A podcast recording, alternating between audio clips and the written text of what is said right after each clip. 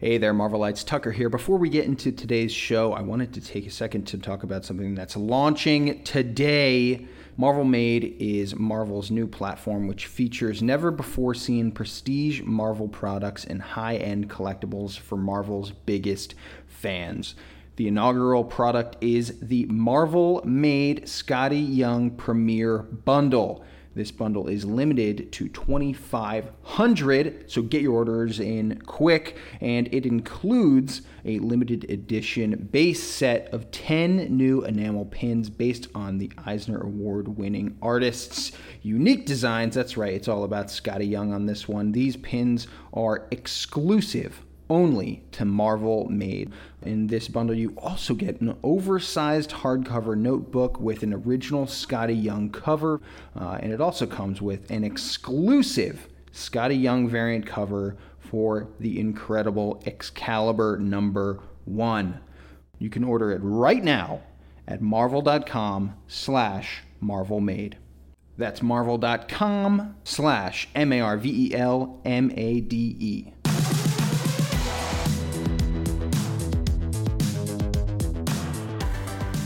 Hello, Marvelites! You are listening to Marvel's pull list for comic books, many of them new, released on Wednesday, July 15, 2020. I'm Ryan Penagos, aka Agent M. And I'm Tucker Markus.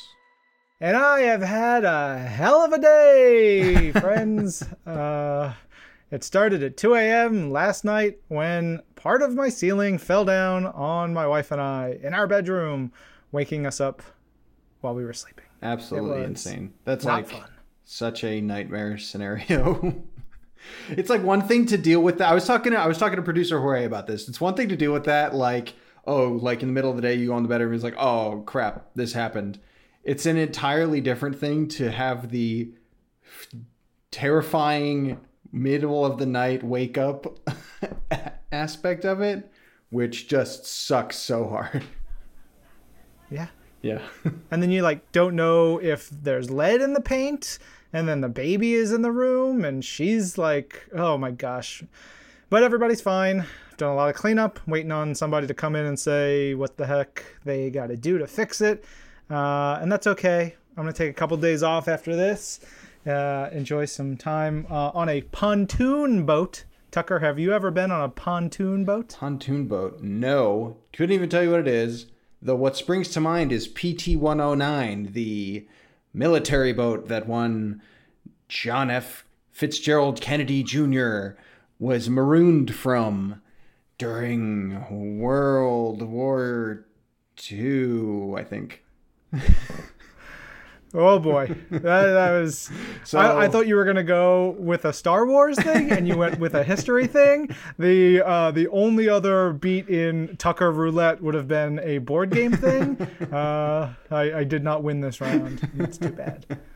Uh, but look, everybody, uh, get excited because there's a lot of new comics for you this week. Uh, some fun stuff. We're gonna have a big fun episode with all the new comics, and then a cool chat with uh, a couple of guys named Dan and Al. We'll get more into that later. First things first is a book that everybody can get their hands on. It is the free Comic Book Day 2020 issue of X Men. I'm excited for y'all because this one is big and it's it's actually even more than X Men. Uh, this one is cool because it's written by Jonathan Hickman and Tini Howard, art by Pepe freaking Larraz, coming in like a lightning bolt, colors by Marte Gracia, and letters by VC's Clayton Cowles. Again, Pepe freaking Larraz is a beast. This is so good. This issue, um, I, I would say if you're not reading Excalibur, you should read Excalibur. Dig into this. There's a lot of cool stuff tying into that that has been set up over the past uh, couple months by Tini and team. Um, but this is cool. This is laying the groundwork for Ten of Swords. Oh yeah. Um, and hey, we're talking about X Men really quick. I want to plug an incredible articles that, w- that we have on Marvel.com right now, all about X Men. It is actually specifically about God Loves, Man Kills. It's written by John Jennings. Um, it's called Solving for X. It's kind of uh, an analysis of uh, God Loves, Man Kills through the lens of 2020, what it, it meant uh, when it was released, what it meant to so many people, and what it's meant through the years. Uh, it is really, really incredible piece. Cannot recommend you go over to Marvel.com right now and read that enough. But we're talking about X Men stuff, and we shall continue to do so with our next book this week, which is 2020 I. No, no. What? You are not allowed to keep going yet, Tucker. How dare you? I am going to call up Mr. Tom Taylor right now on the America to Australia phone, which I just made up, and I'm going to see say, Tom Tucker just wanted to skip over your story that is in the free comic book day issue Oh! because this is yeah, it's the kickoff of Dark Ages, uh, which is really cool. It's something that Tucker and I, you know, we've been hearing about for a while from various people in editorial and like Dark Ages written in in various planning documents. And it's like, what's Dark Ages? And uh, we're gonna get our first taste of Dark Ages. The full thing uh, will be coming, you know, in fall of uh, this year. But it's Tom Taylor with Iban Coello and Brian Reber and Joe Sabino from VC uh, coming together to tell a wild tale. You're gonna read these first couple pages. You're gonna be like, wait a minute. What am I reading? What's happening? Uh, this is a big saga. You know, if you know what Tom does in telling these sort of like, give him runway, let him go to town, let him have uh, a blast. This is so good. It is so freaking good. I, I'm so jazzed for this. Um, yeah, it's it's the good stuff. Uh, and one more X Men plug before you get into more X Men comics, Tucker. Uh, the latest episode of This Week in Marvel, we actually also talk about uh, God Loves Man Kills a little bit there. We plug your article, we plug uh, a whole bunch of things. We have Angelique Roche on to talk a little bit about it and to share a couple clips she has from Marvel's Voices, one of them with the writer of the book, legendary writer himself, Chris Claremont. So um, it's good. We're, I mean, if somebody listening to this has never read God Loves Man Kills, like just go read it. It's on Marvel Unlimited. We have this new version that just came out recently. Uh, the first part of which is out there. Like, it, it's a must read. Yeah, totally agreed. Um, uh, but uh, like like I mentioned, we're we're continuing with X Men stuff, but not just X Men stuff. X Men stuff combined with the realm of 2020. Yes, this is 2020 I Wolverine number one. It's written by Larry Hama. How exciting is that? With art by Roland Boschi, colors by Andres Mossa, and letters by VC's Joe Sabino. Um, look, at the end of the day, uh, I could talk about anything that happens in this book. I could be talking about any story, um, and just the mere fact that we have Larry Hama uh, coming on board, writing a Wolverine story like this is so exciting. It is automatically going to pique my interest. It's automatically going to make uh, this one of uh, the books I'm most excited about on any given week. Uh, and boy, oh boy, does it pay off nonetheless. Uh, it really, really hits. It is. Um, you know, one of my favorite things that the whole 2020 kind of mini event, whatever you want to call it, has been doing is just exploring this world of this um, kind of like techno noir uh, future kind of thing. I, I just I, there there are a bunch of different ways you could explain it. Dude, it's one of the most violent books we put out in a long time. Yeah, it's like an 80s action movie. Exactly. In all the best ways. I freaking love this book. I love Larry Hama when he's writing Wolverine, and here he's writing Albert and Elsie-Dee, two of my favorite characters from his tenure on, you know, Wolverine and, and that like time period. Man, this ruled. It's so good. It, it, it, is like perfect Wolverine, exactly what you ordered. Um, and then for the rest of the 2020 stuff, we have uh, Iron Man 2020 number five coming, then iWolverine number two, which, uh, if it's anything like this, I couldn't be more excited for. And then uh, Iron Man 2020 number six, which wraps up the entire uh, 2020 checklist of books. And it has been a wild and really, really fun ride. Yeah. Uh, all right, let's swing over to Spider Man with Amazing Spider Man number 44 uh, because we're starting to get into a whole big storyline with Kindred, that creepy bug fool, uh, the bad guy there, and Sin Eater. Sin Eater's back. Tucker and I just recorded something really cool that uh, you know ties into the whole Sin Eater saga. We'll be uh, unleashing that upon you, Marvel's Pull List listeners, in due time. Uh, this issue is gross, yeah. It's it's like dark and creepy and bugs and nasty violence, and it's just it's messed up. It's written by Nick Spencer, art by Kim Jacinto with Bruno Oliveira, colors by David Curiel, letters by VC's Joe Caramagna, and uh, yeah, it's just messed up. That's all I gotta say. um, moving from Amazing Spider-Man now to Avengers number 34. Uh, this is by Jason Aaron and Javier Garron, with colors by Jason Keith and letters by VC's Cory Petit. Uh, this is the Age of Khonshu Part Two uh, story arc that I am loving. That first issue was so good to see Moon Knight get involved, to see Khonshu uh, and the power of the god Khonshu enter the wild tapestry that has been and is continued to be painted by Jason and company. Really incredible stuff. I kind of can only in uh, for my judgment of this, I only kind of want to talk about like the first four pages, which shows Moon Knight heading yeah. to Las Vegas, uh, having a moment. I'll say with Mephisto, and it is so so cool. Oh, but dude, the the the Black Panther scene, and I, yes. I know you didn't okay. want to talk about it, but all I'll say is there's a Black Panther scene in this. Yes, yes. There's a couple of them, but there's one where I was just like, like getting up, kicking stuff over in my in my house. It was like, yeah, and, and that's why the ceiling fell in my bedroom. yeah, exactly right. Uh, they, things get very spoilery very quick, but yes, exactly. Well, uh, Black Panther is in this book, and awesome stuff happens with and to him. I'll leave it at that. Yeah. Uh, Avengers 34 yeah. just continues apace. It's so good. Yeah.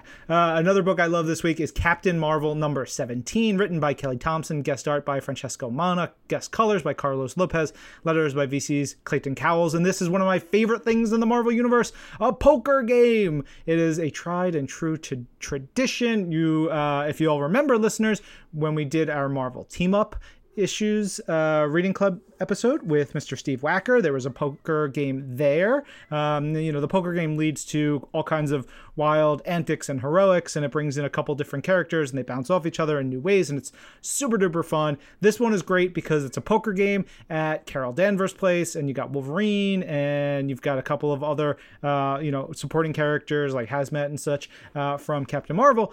And then she also invites Ms. Marvel over, who comes with a bunch of board games because she's a child. And like and not, i don't say that uh, like in a bad way. She is a child. She's like not wanting to play poker. She wants to play the marvel universe versions of certain games including namopoly uh, twist settlers of Catan Pachisi and uh, some sort of pursuit. Definitely not trivial that one, but uh, it was so good. I love that kind of stuff. It is a lot of fun. Tucker, do you play poker? I feel like you're a poker guy. No, you know I haven't. I think I played like once when I was in like sixth grade. Some like uh, you know, just imagine what is that like a 11 year old me, but like talking in a 1930s patois and and betting chips and wearing a, a bowler hat and smoking a cigar in a darkly lit uh, speakeasy. Perfect. Uh, have you done an escape room? I do not see you doing an escape room. Oh, well, see, absolutely. A, a ton of them. I like it. You're flipping the scripts. That's great. um, yeah, uh, big time, big fan. Moving on now from Captain Marvel, we have Conan Battle for the Serpent Crown, number three. It's written by Saladin Ahmed with art by Luke Ross, colors by Nolan Woodard, and letters by VC's Travis Lanham. Uh, this is another one of those books that I think continues to surprise me. And it shouldn't because it's Saladin Ahmed and Luke Ross. Luke Ross is one of these artists uh, that I think is about I, if I can make a bet poker style, I would put all my chips on Luke Ross because I think he's about to explode in a really really big way. I, for me, it's only a matter of time, and I have no inside information that I'm going off of or anything like that. But it's only a matter of time before we see Luke Ross's name uh, right there with some of the flagship books out there in the Marvel universe.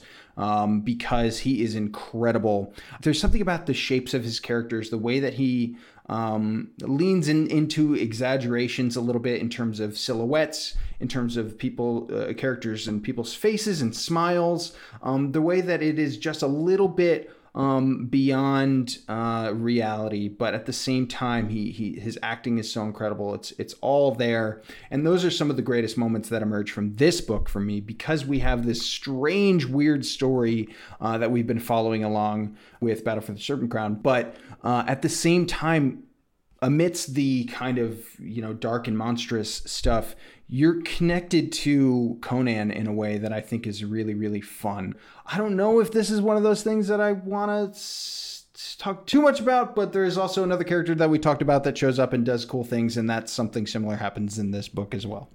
I'll leave it at that. Yeah.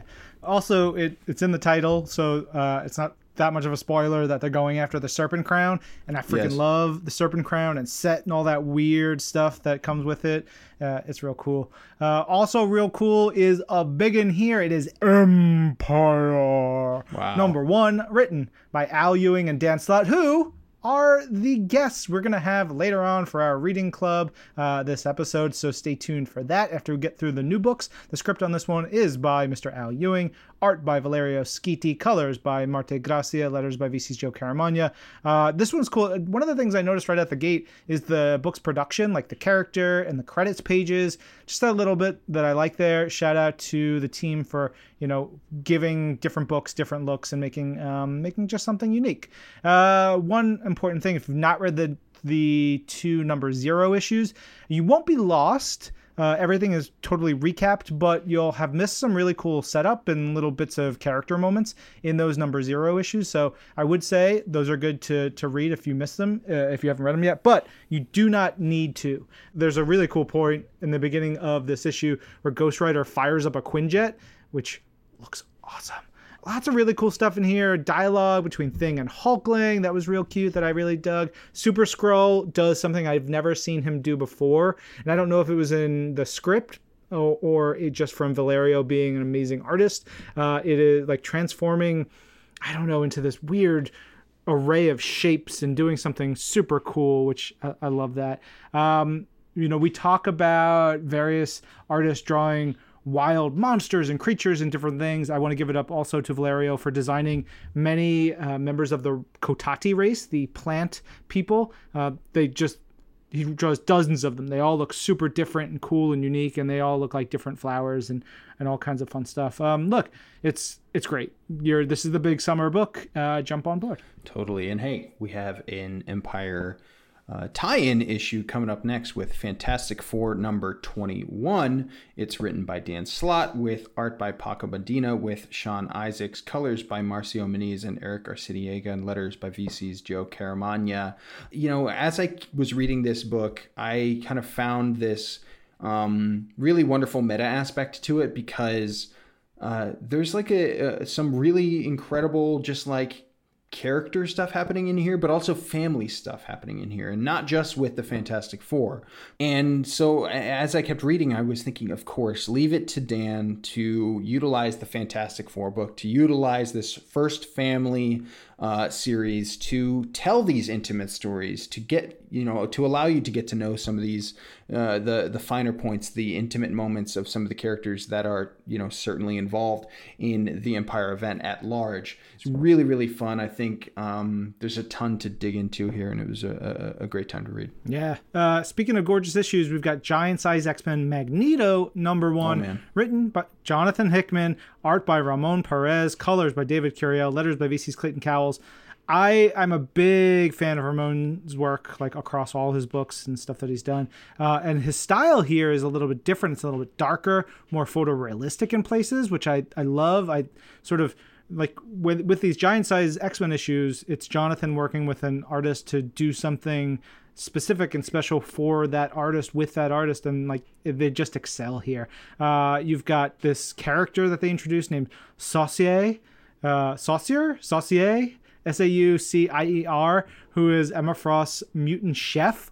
Uh, look, I want. I'm putting this out here right now. I want a book about Saucier, like a like a, a manga that's about cooking. You know, there's tons of great cooking manga books out there. I want one that's like him and getting in like cooking and all kinds of wild stuff and getting in adventures. And I just I love this character from the little bit we get of him. Uh, it's really really cool. But the big selling point here, Namor and Magneto team up. That is all you need to know, and it freaking rules. Uh, yeah, great stuff there. And next up, we have uh, Guardians of the Galaxy number four. Uh, it's written by Al Ewing with art by Juan Cabal, colors by Federico Blee and Guru EFX, and letters by VC's Cory Petit. Just opening this book, I thought, hey, how great is it to be back with the Guardians? Um, this is another one of those books that obviously we took a little bit of a break from, but now we're back and we're in high gear right away. Um, it just reminded me kind of, of of what a specific take Al Ewing has on this team and what specific things he has decided the brand of a Guardians of the Galaxy book is asking for. Um, beyond that, um, because there is some really, really cool stuff that's going on here with all the different team members, specifically revolving around Gamora, which I'm super excited about. It's really, really cool.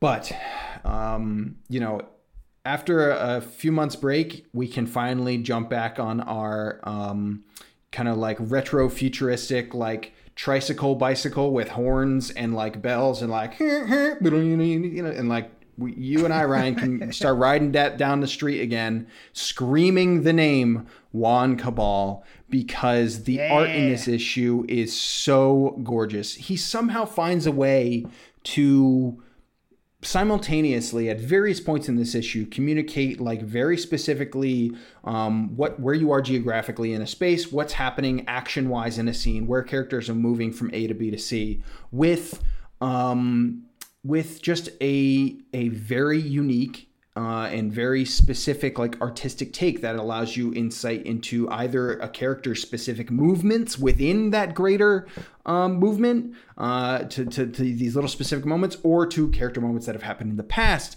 character things that are that they're thinking about or just um, really unique uh, artistic takes on uh, what's happening at large. The way that uh, juan breaks apart um, a panel structure, the way that he could just makes everything completely his own is just a sight to behold. It is really, really a pleasure every single time. I'm so excited that this book is back. I'm so excited that I have, like I said, the pleasure of getting to read some Juan Cabal stuff um, uh, once more. And of course, when you pair it with a mind like Al Ewing's and the plans that he has for the Guardians of the Galaxy, um, it is going to be some really, really uh, unique, really unusual but really great Technicolor cosmic fair. And that's exactly what you get here. As well, I might add, as a little coda here, some Draxax. I'll leave it at that. Won't say how, won't yeah. say why, won't say where, but a little bit of nice Draxax. Great stuff. Hell yeah.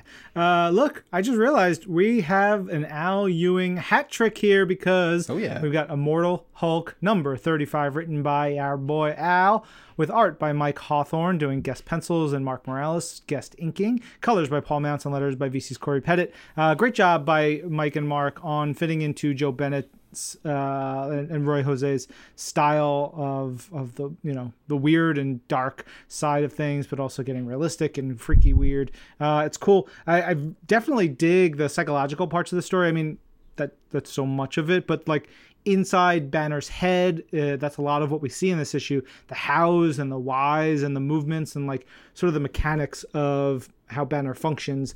I like that stuff. And then when you put it in such an entertaining and creepy way, it's it's fantastic.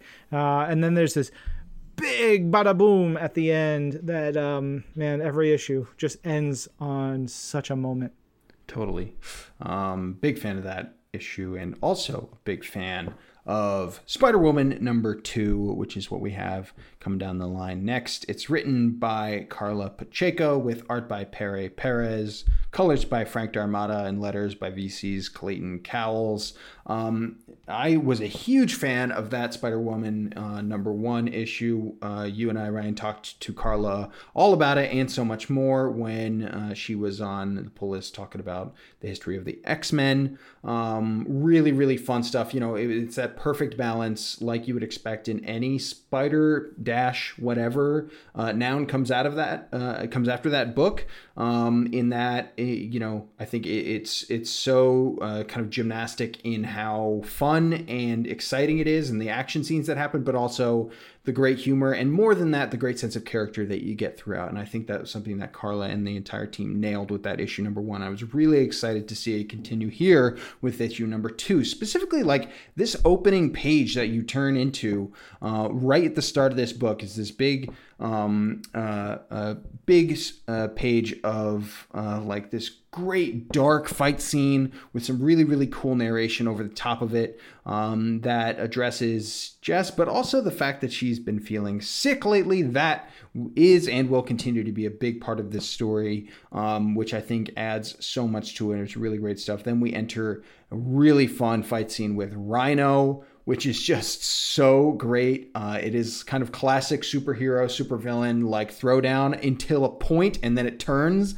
in the most delightful, unusual way. And I thought it was great uh, and really felt like a hallmark of what this book is and, and what it'll, um, you know, just the sense of humor that this book has, which I think is so unique. Really, really exciting stuff. Really cool new characters. Uh, I could not be more excited for this. I think this is one of the most promising books around right now really, really great stuff. Yeah, the new villain has arms like a Peloton trainer.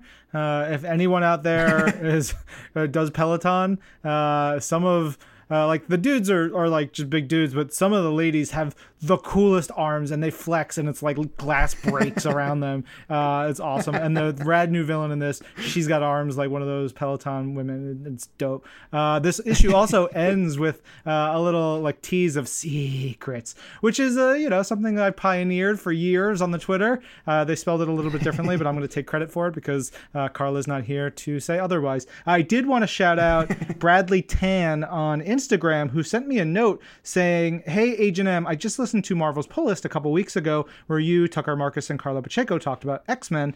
And I was super excited when you guys talked about New Mutants number 10. And there was a scene where Glob uh, was making vegetarian laksa. And then Bradley goes on to talk about how it's, you know, a, a top Malaysian dish, uh, or you know something important for um, his culture and something really cool, and he has an article about it, which I just thought was great. And so thanks for listening, Bradley. And um, I read the article; it was cool. Uh, I love seeing stuff like that.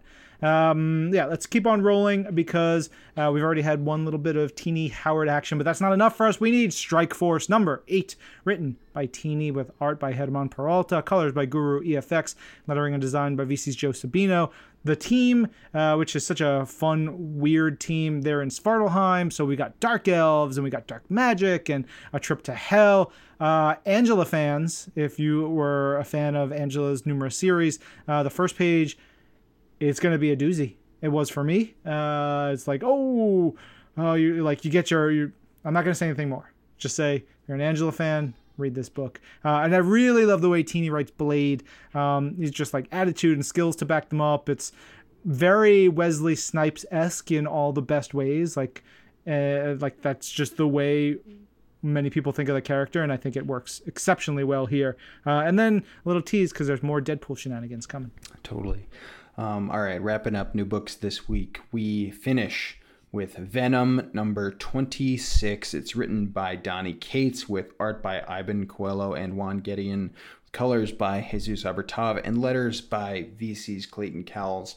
I honestly don't know how I can do this book justice by talking about it on here. Um, we just wrapped up the uh, the Venom Island uh, story arc, which was incredible, um, uh, so much fun. But honestly, just starting this issue and reading through it, I already feel like all the insanity that went down in Venom Island is already like a fun jaunt compared to what's happening yeah. here. Somehow they continue to ratchet up the action in new ways. Um, oh, that was a lark. Yeah, now exactly. Where are we going? Yes, exactly. The way that we have learned and continue to build this relationship between Eddie and his son Dylan is really incredible. And now we're at the point where every single page, every single interaction between those two just it just hits something within you. Um, uh, it, it really strikes a chord, and uh, I think those scenes are really, really wonderful, especially to ground all of the all the you know all the madness that, like we said, that's been going on all around it.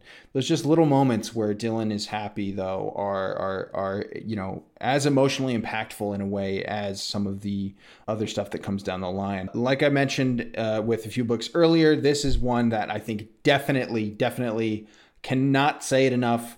One of the biggest like alarm bell sounds that I can ring in a long time of spoiler territory for sure. I'll just say the maker is involved.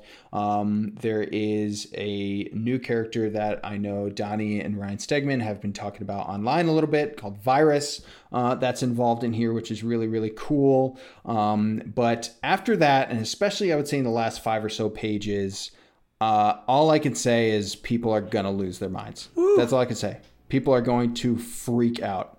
Yeah. Lose their mind. I knew what was coming. I knew it was coming and I would lost it. I was like, whoa! I ripped the comic in half, even though I don't have a print copy. I just threw my tablet across the room and then it reassembled itself again. It was great. Oh man, it was dope. Exactly. Exactly like you said. there's a lot of freak out in that Oh, issue. yeah. Oof. Oh man, so good. Uh, dear listeners, I want you to know Tucker keeps looking off to the side, off uh, our, our video chat, and I imagine. And Tucker, I don't want you to. I don't want you to say anything. Nope. I imagine it's a roommate or somebody else just dancing naked, trying to distract you from concentrating on your comic book work right now. Uh, which I need you to keep going with. Tell me what collections are out this week. Um, all right, we have this week Amazing Spider-Man Full Circle in hardcover. That's a really fun one uh, with a great uh, creative premise behind it. Uh, we also have Astonishing X-Men Companion Trade Paperback, Conan Serpent, Serpent War, uh, Death of Wolverine Prelude, Three Months to Die, Ms. Marvel by Saladin Ahmed Volume 2, Storm Ranger, Runaways, Pride and Joy Marvel Select. Uh, in hardcover, then we have Uncanny X-Men Omnibus, uh, Volume 1 hardcover cane cover new printing uh, and then also uh, uh, the uncanny x-men omnibus uh, volume 1 hardcover with a watson cover Heck yeah. And then uh, there's some new comics on Marvel Unlimited, as is tradition. New issues for MU of Deadpool and Excalibur, Black Cat. Uh, big, real cool thing with Marvel's X number one. Uh, Miles Morales, The End, is now on Marvel Unlimited, which I, I we really loved. The first issue of Star, uh, which is dope. Another issue of X Force. And um, if you are getting ready for Marvel's Avengers, the upcoming video game, the Marvel's Avengers Thor issue is now in Marvel Unlimited. So lots of cool stuff, uh, but we still have much more show for you. Tucker, what's coming up right now?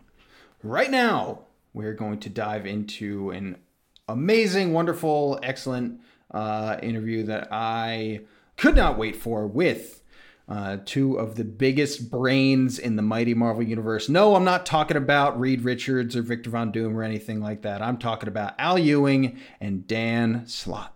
Dan Slott, Al Ewing, welcome to Marvel's Pull List. How are you two doing? Oh, not bad. Not bad. Pretty good. I'm doing great. This is this is Empyre, so I'm I'm letting Al take the lead in all things. Oh boy. Uh, um, Well, you know, I I have so Dan, uh, we recently had Spider Verse editor Nick Lowe on the show, and he made sure to correct Tucker and I on proper pronunciation of certain events. And if I remember correctly, Al, you corrected me earlier this year about the proper way to pronounce Empyre. Is that correct? it is true. You've got to um, you've got to give it a little bass. You've got to uh, pronounce it Empyre. Yeah. And that's kind of And uh, Fantastic Four are Empire Crossings. oh boy. Uh, Dan will workshop that one with you um, a, a, a later time. Oh boy. Tucker, what are the two issues that we're going to be talking about uh, in this reading club? Uh, today we're going to be talking about Avengers Annual number 14 and Fantastic Four Annual number 19. So a little bit of a, an Avengers Fantastic Four crossover in what year was it? 1985? Yep. Yes. So uh, picked a couple of, of, of those annuals for that. Yeah, yeah. Uh, before we get into that, I, I did want to say let's first remember uh, the mighty Joe Sinnott, who he actually inked the Fantastic Four annual that we're talking about here. Um, and Yep, of this, uh, John Byrne penciled the whole thing, and one the Avengers chapter is inked by uh, Kyle Baker, and the Fantastic Four section was inked by Mighty Joe Sinnott. Yeah, which is uh, incredible. We recently lost Joe, um, but I, I wanted to just point out to some of our listeners who maybe they don't know his name as well. I mean, of course you should, but according to one source that I use very often, Joe penciled and or inked nearly 800 stories for Marvel, just Marvel, across roughly 700 issues and worked on more than 700 covers on top of those stories. His first story that he did for Marvel, as far as I could tell, was in Black Rider number 13, which released November 1950 And his last new work uh, for Marvel, I believe, was a Marvel's Comics Captain America story, which Marvel's Comics was sort of the. Dan, correct, correct me if I'm wrong, or Al, you you too. This it, was the. They were they were the comics that you could buy if you lived in the Marvel universe. Correct. Yes. Thank you. yeah.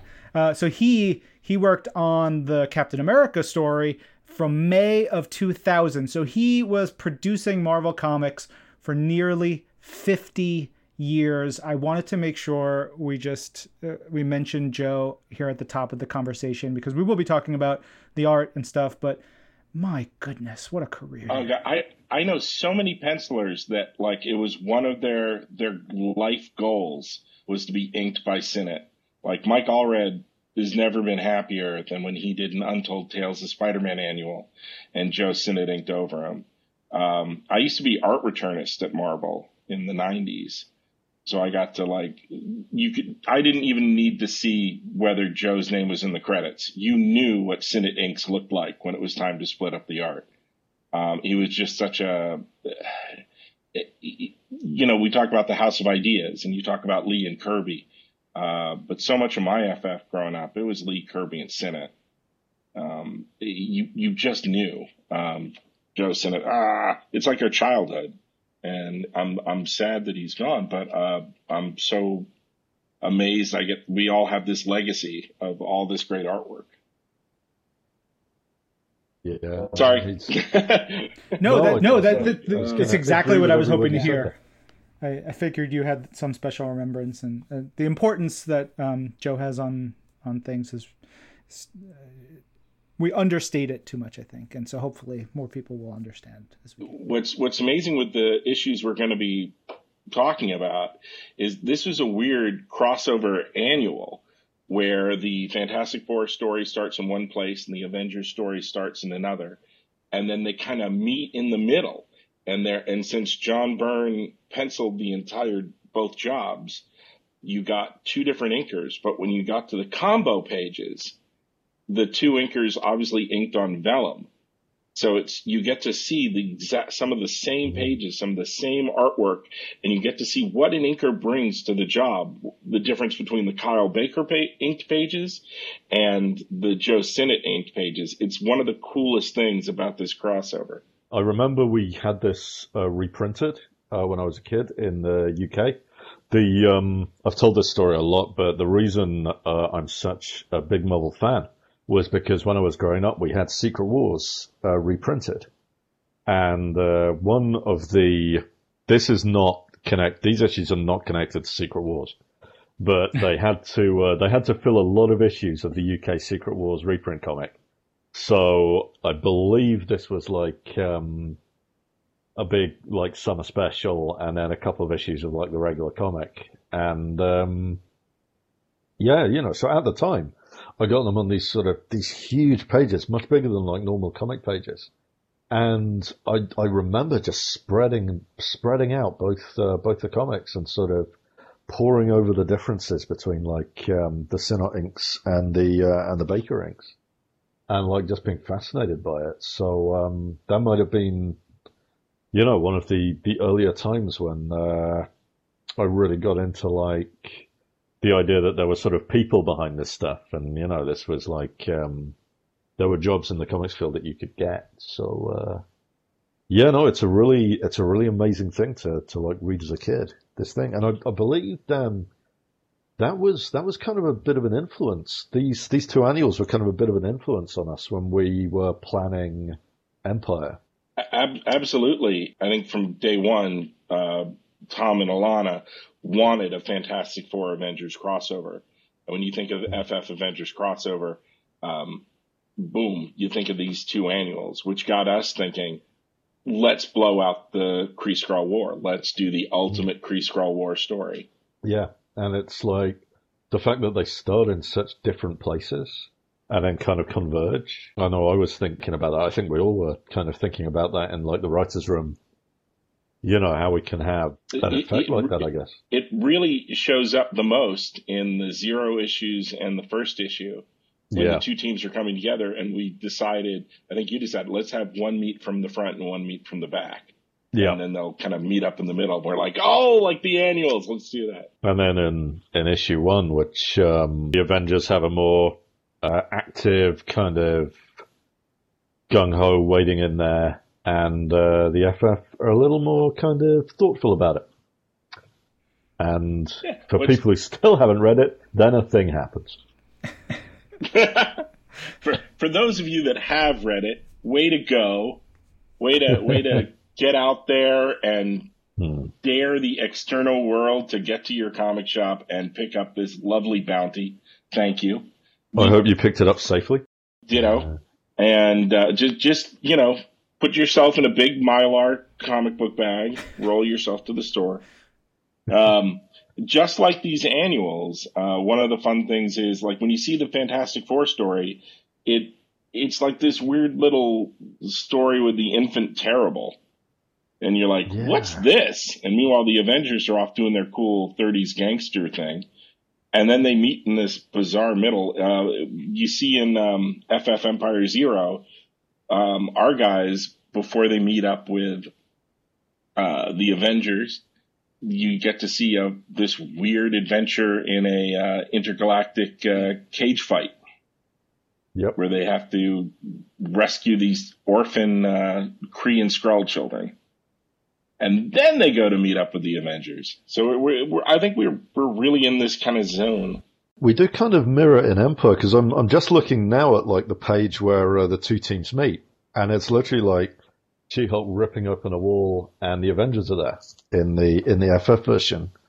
And then I'm gonna jump now. I've got them both open on my uh, on my iPad, so I can jump between them.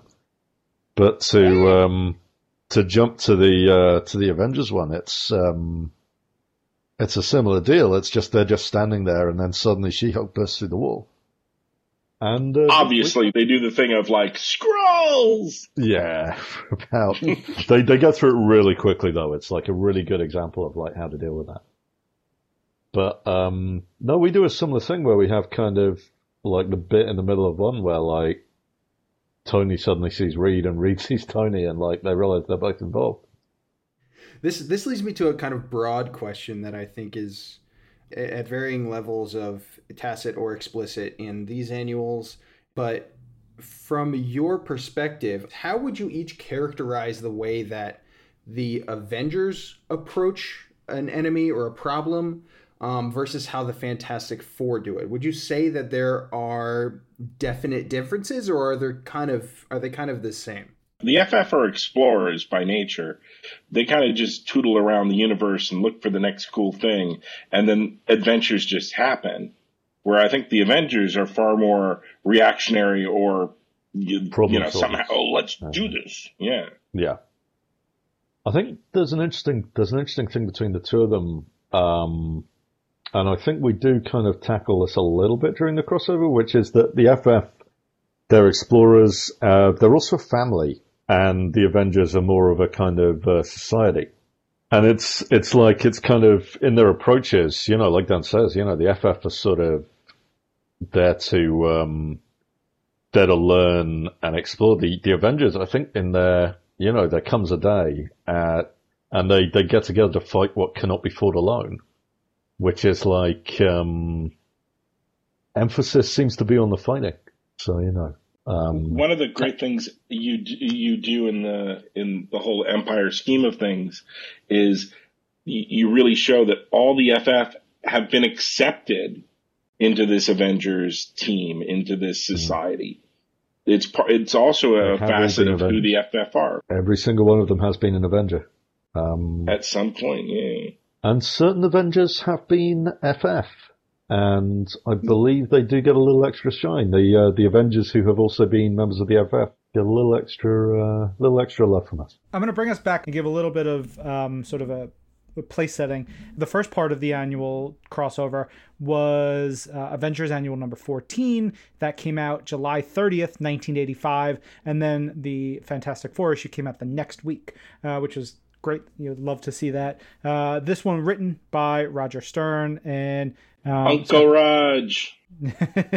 uh, with uh, art, the they, they call it breakdowns in here by John Byrne, um, but it's still it's it's it's Bernie pencils, and then uh, finishes by Kyle Baker. His um, more intense inks, uh, colors by Christie Scheele, letters by John Workman. Um, I, Kyle Baker, man, we Tucker and I just uh, talked about Truth with Vita Ayala and Danny Lore, and going over you know Kyle's work there.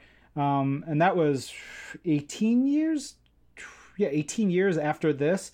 Kyle's been working in comics for so long. So friggin great. Dan did you ever get a chance to work with kyle?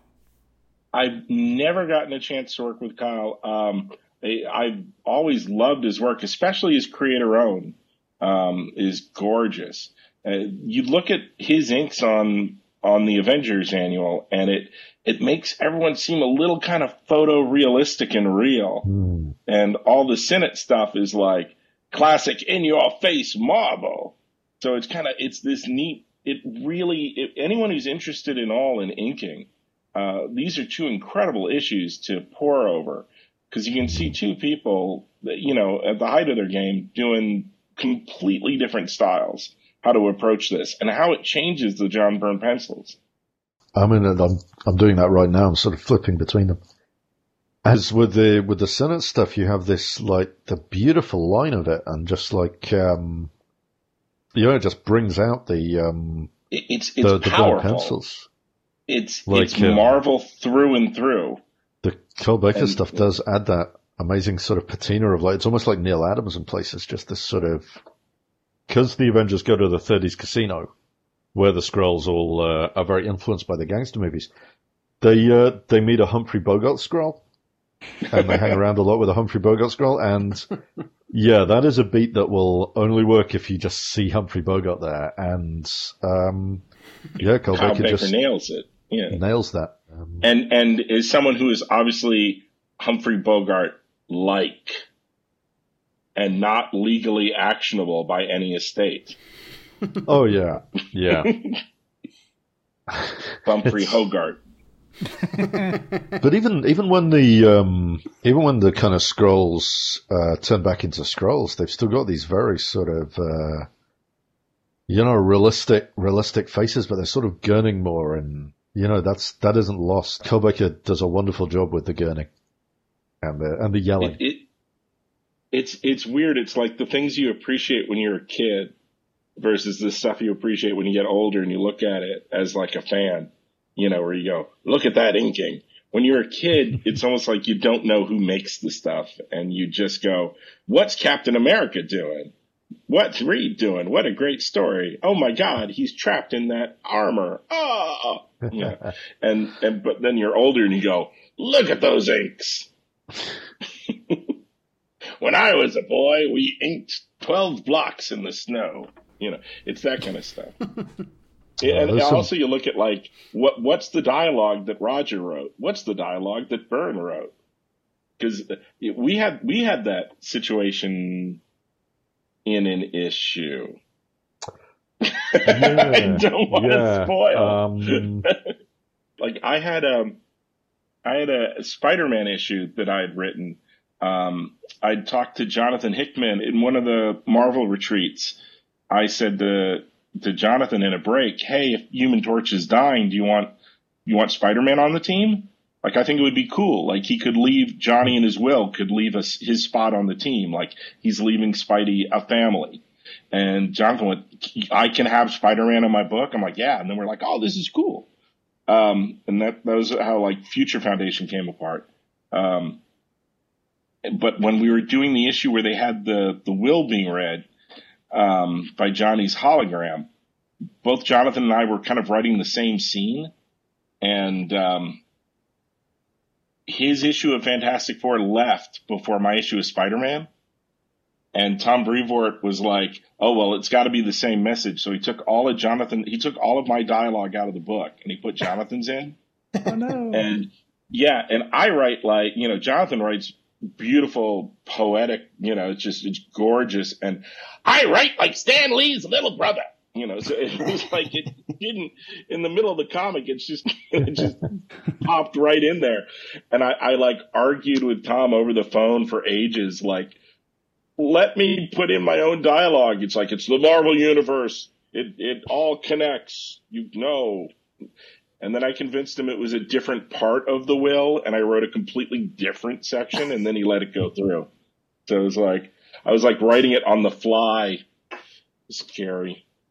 Anyway, Oh, but like I think ours works well. I think it. I I hope it feels like Al scripting, and you won't know I was in there noodling. I mean, I think I think um, the bit the bit you're talking about, I think it'll be uh, it'll be very hard to spot. Um, yeah, I mean, in terms of like that thing of like, oh, the dialogue's got to be exactly the same. Anytime I do a flashback to like an old scene, I've got to have the original dialogue in there. And it's like some of you know some of that stuff was like written in the '60s, so I'm kind of like, uh, oh, there's um, an issue of the Hulk that just came out, which is like the history of the leader. Yeah, Yeah, yeah. that was a great issue. Oh, cheers. But a lot of that is like exact dialogue from the original comics, Huh. but like recontextualized. Yeah. So yeah, Do you I'm, feel- I'm a sucker for that. when when- you're doing stuff like that, and it's like Stan Lee dialogue. Do you feel the need to slightly tweak it with doing things like where Stan would use like three exclamation points, and you'll be like, "I'll just use one." I Or do you mean, I do. I- I feel like I kind of, I generally do keep the three exclamation points, and then it sort of gets corrected at the lettering checks. But like, um, yeah, you know, sometimes I'll, uh, sometimes I'll do the three exclamation points. But oh man, I, I do, I do love doing that. I do love like, um, this is what he said. this is what Loki said at the time. Uh, with the two exclamation marks and then yeah, all of that is verbatim. yes, my transistor powered armor. Oh, I love, I love that Iron Man scene where he's like um, rising up off the slab and shouting, "The transistors are keeping me alive," and it's like, and now that's like, now that's in like 2006 or whatever, and it's like, okay, Well, that's the stuff Um. they had in the cave. I would have that problem working on Spidey where I do a flashback to Aunt May. And she's changed so much over the years as people have made her more progressive and modern. And then you flash back and she has that old bun on the back of her head and she's going, Oh, Peter. And whenever I do a flashback and use the original Stan dialogue, it would just feel like, meanwhile, Aunt May is turning into Marisa Tomei over here in the present. It just feels weird. I embrace the new Marisa Tomei reality for Aunt May. Me too. I mean, any any Aunt May where she's not like making Peter a stack of wheat cakes because you know she thinks he's just gonna die in front of her. Both those characters think the other one is gonna die right in front of them at the slightest breeze, and they go on like that for like twenty years. Uh, oh, just to just to bring this all full circle, if you find that Mike Allred, Kurt Busiek, Joe Sinnott uh, annual for uh, Untold Tales of Peter Parker, one of the special things in that annual is Kurt Busiek put in um, one of the secrets of Aunt May, the recipe for her wheat cakes, and you can follow it and make actual wheat cakes. It is a working recipe. Oh, that's amazing. Uh, Tucker, that sounds like Marvel.com gold right there. Wheat, you know, the people are dying for their wheat cakes. Getting getting back very quickly to that like earliest earliest issues thing. Um, I do want to say my absolute favorite one of those is Betty Betty Ross. Uh, her very first line in issue one of Hulk is uh, Bruce Banner is one of the government's greatest scientists. I'm sure he knows what he's doing. that's like, that's the first line Betty Ross ever says, and it's like oh, that's it's just a wonderful kind of like prediction of doom, like uh, the next the next eighty years or whatever. and that set up Immortal Hulk. Pretty much. My, my favorite, my favorite earliest line that I borrowed uh, was Flash Thompson commenting about Peter Parker and how he wouldn't know a waltz from a cha cha because that's what teenagers care about. I mean, I guess I guess these days it would be like um, flossing from what's the other dance that the kids do now? Dabbing. I don't know. I'm so old. no, no, Oh, boy. that dabbing's already gone, man. This has gone into a weird place, my friends. yeah, Uh, Al and I are quickly like The scanning floss, over the TikTok. floss. That's a thing that happens. Peter Parker wouldn't know it. I do want to get back into the comic a little bit because I want to talk about these 1930s Earth obsessed Skrulls, uh, which I I know you brought them back a few years ago. Al, you were working with them. Is this their first appearance? Uh, it's not. The first appearance would be like um, I want to say in like the 80s or 90s. And when I say the 80s or 90s, I mean issue 80 or 90 of Fantastic Four. Ah, Because I, I knew as soon as that came out of my mouth that it was giving completely the wrong expression. um, no, they, No, it was it would have been the 60s. It was around then. Was it like uh, when Ben Grimm had to fight Torgo, the space gladiator, yeah, it's it's around and that was on there, the planet and of the think- Gangster Skrulls? I- yeah, I now didn't the planet of the gangster Skrulls also introduce the planet of the medieval Skrulls?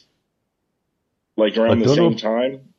I don't know about that. I I think I sort of threw in some Roman Skrulls, but um, I mean, I think it it, it, it like it was. I say was because uh, I blew it up back in a Guardians of the Galaxy annual. But like, um, I, you know, a lot of a lot of the gangster Skrulls survived. But like, um, it was a whole a whole solar system of um, of Skrull planets where they dressed as uh, Earth people of various genres. I think. But the Which- first which the is- first ones we saw were the gangster Skrulls.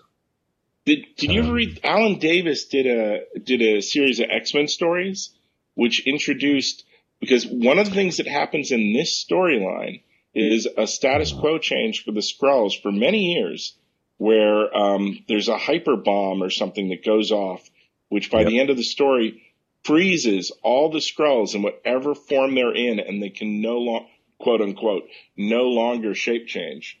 Um, and I Alan forget- Davis did it Yeah. did a story where um, there were Skrulls that were stuck in the shade of useless disguises of people, Marvel characters that had died. So the Skrulls were like, we can't use you. So they threw them all on a planet. So the X-Men land on this planet and like, what?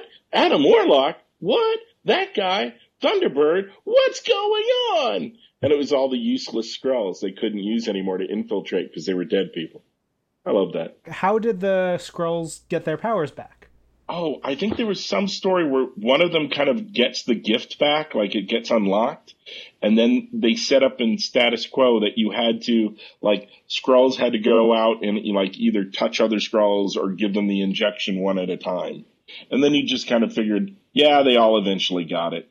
And then everyone ignored that this story ever happened. Aw. I mean, it's, yeah. It- It's the one cool thing about the Skrulls is they can change their shape. And it's like, you want to see that, man. Don't take away their shape changing thing. It's like when we were doing Secret Invasion years ago, there was a point at one of the retreats where Bendis went, yeah, I, I don't want you guys to do Skrull shape changing in the other books, just in my books. So you guys can have your super Skrulls and come up with cool powers, but let's not do a whole bunch of stories of Skrull shape changing. And everyone left the room. Everyone left the room with that rule, and then everyone went, "Forget you, Bendis. I'm writing Skrulls. They're shape changing all over the place." And that's how crossovers are done. That's a very different version than the Secret Invasion chat we had with Tom Brevoort, but I like your perspective on it as well, Dan. No, there's that one moment where they're like, "Yeah, can you guys not have them change shape?" And you're like, "Yeah, we're we're gonna we're gonna take that note." In the um, Avengers Annual, there's two Skrull things that I really, really loved. It's the shackles that they used on Dazan or Dazan, however you say it, um, because it's it's a shackle that covers his face and doesn't let him change shape, which I think is such a fascinating and cool way to to secure someone who can become anything. And then um, there's the the moment where uh, what's his name, Zybek, I believe, is the the the would be conqueror Skrull who just to go inside the armor he like fills up the armor which is not a way i ever pictured the Skrull powers working but i love it and it's so disgusting Yeah, it's it's it's like the the actual suit of armor. Only a Skrull can use it because you kind of have to fit yourself around like a maze of circuitry. And then, but the the best part about the moment when the bomb goes off and everyone is fused is they show you Skrulls all over the universe now locking into place, and one of them is like, "Hey, Ambassador, did your like Anwar just shake?" Like some Skrull is trapped as a piece of art or furniture somewhere. I don't think anyone ever found that guy and gave him the cure. People are probably like still like using him as a chest of drawers or something. Oh. There- there's, yeah, it's like, hey, that present, that present the Skrull gave you, it just glowed for a second.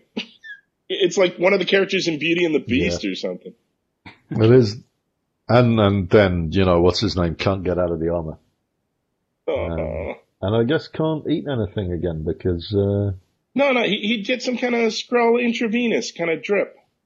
They they plug it into like his, you know, like right above his eye or something. They just Oh. there you go. We'll we'll feed your good. brain. the um the cool the cool thing I'm always a I'm always a sucker for like um beats where oh he's hideous by Skrull standards and then he like reveals his face and he's just this good looking like Hollywood type. And that's that's Yeah. Prince Dazan. Has a Yeah, he's, um, he's like he's like the boy band of Skrulls. he's all pretty. Yeah, he's he's got this like um incredibly human proportioned face, like without like the gigantic bug eyes. Yeah, it's like right before the bomb goes off, he takes his natural form because reasons. Yeah, well, it's you know he's it turns out he was the greatest Skrull outcast of all because he wanted peace. It's such a good beat. I remember being really impressed by that as a kid. I have a very important question for you guys. Do you have any Skrulls in Empyre with mustaches? Uh, not that I know of. I'm, I'm racking my brains now to try and think of Valerio drew any, but I don't believe so. I think they all had to shave. Um, Wait, doesn't so doesn't one of them in this annual have like Yeah, a yeah, yeah, pencil thin mustache? Yes. yeah, the like- evil, Yeah. the evil Skrull. The, well, Zabek. Zabek, yeah. Oh man. Well, you know what? I'm not going to read the rest of Empyre, so there's that. No mustaches. Got no to business. assume at some point they they instituted some kind of facial hair rule because of Zabek. Fair. If a Skrull has a mustache, can he only shape change into people that have mustaches? Or does the mustache suck into his face or something? These are the hard hitting questions we're asking here on Marvel's pull list. Um, but we are running a little uh, long. Um, I want to get to a couple of last things. Most importantly, in the Fantastic Four annual, uh, story and art by John Byrne, with inks by Joe Sinnott, colors by Glynis Oliver, letters by Jim Novak. Um, most importantly to the whole thing, Sue's mullet is so good. It is beautiful. That that was crazy. Oh yeah, They John Byrne would have like in the letters column like, "What hairstyle should I give Sue?" And it became a running thing. And there's one story where she's at a hairdresser, and the villain strikes while she's in the middle of getting a different hairstyle. So you actually got like one story where Sue has this mishmash hairstyle, but yeah, she has that crazy 80, mid 80s mullet in this, and it's it's a good thing she can turn parts of herself invisible. I mean Johnny has Johnny has this weird like pudding bowl sort of thing. It's like this. Johnny's Johnny's hair is like incredibly styled as well. As he's got Yeah, this yeah, sort of weird. It's half a monk. he had that around like Secret Wars too, right? He looks, This is this is when you had uh, Johnny in love with Alicia because she was secretly a Skrull, and it's never touched on in this story. I mean, um, Reed's Reed's hair is still Reed's hair. Reed's hair does not change, except now he's got a It- beard, it- it- it- which is okay, uh, so like. yeah, hey guys, listening to the um, the Marvel pull list, uh, please sound off. Reed beard or no beard, beard I- or no beard. I, I vote beard. I think it uh, it gives him a mellow vibe. He's clearly I mean- dad Reed. Yeah. He does seem a lot sort of uh, older and wiser with the beard on. But um, no, I'm a I'm a big beard fan, so that's my vote. I never would have guessed that. And what now? What he needs now is like long hair, really long hair. Done. And you should be able to like stretch it all like Medusa. Oh man. You're gonna see this in, in a year and a half in Fantastic Four, and and, and the origins will be right here. Done. I was. I've, I've got to say actually before we uh, before we stop, if we're talking about Empyre, I had so much fun writing Ben. You know, he's he's he's really addictive to write. He might be. Uh, I always thought I always thought Reed would be my favorite of the FF to write, but it's it's actually Ben. Oh, totally. Ben all the way. But I, my favorite thing you're you're doing when I'm reading Empyre issues is how you script Sue. I love your take, uh, just reading your version of Sue. Oh well, cool. Um, yeah, no, I do. Uh, I do enjoy the. Um, I mean, I enjoy all of the FF. I can I can say that because there's only four of them, so it's like it doesn't make me sound indecisive. Um, but I do I do love them all. They're, Well, uh, who's your favorite uh, Avenger to write? um, it's weirdly I I love writing Black Panther because See, I knew so you're, com- I knew you were going to say that. He's I knew you so were gonna say Black competent. And he's so cool and uh, I love writing these like really cool little lines from him. But I also love I I really like writing I like writing Carol for similar reasons because she's you know she's very competent and very cool and like but I also really like writing Tony even though I write him as I mean you've read issue one by now I write him as kind of a screw up a bit of a mess. That's my favorite Tony. But I think that's really important to the character. I've always got uh, a lot of sympathy for characters who kind of like uh, aren't hundred percent amazing all the way through, who have these these flaws and weaknesses. Uh, Tucker, take us home. Anything else you want to talk about before we wrap this up? No, no, not really. I mean, I, I would just ask Dan and Al one last question about like, you know, we've we've dove into a lot of the minutia um, for these two stories.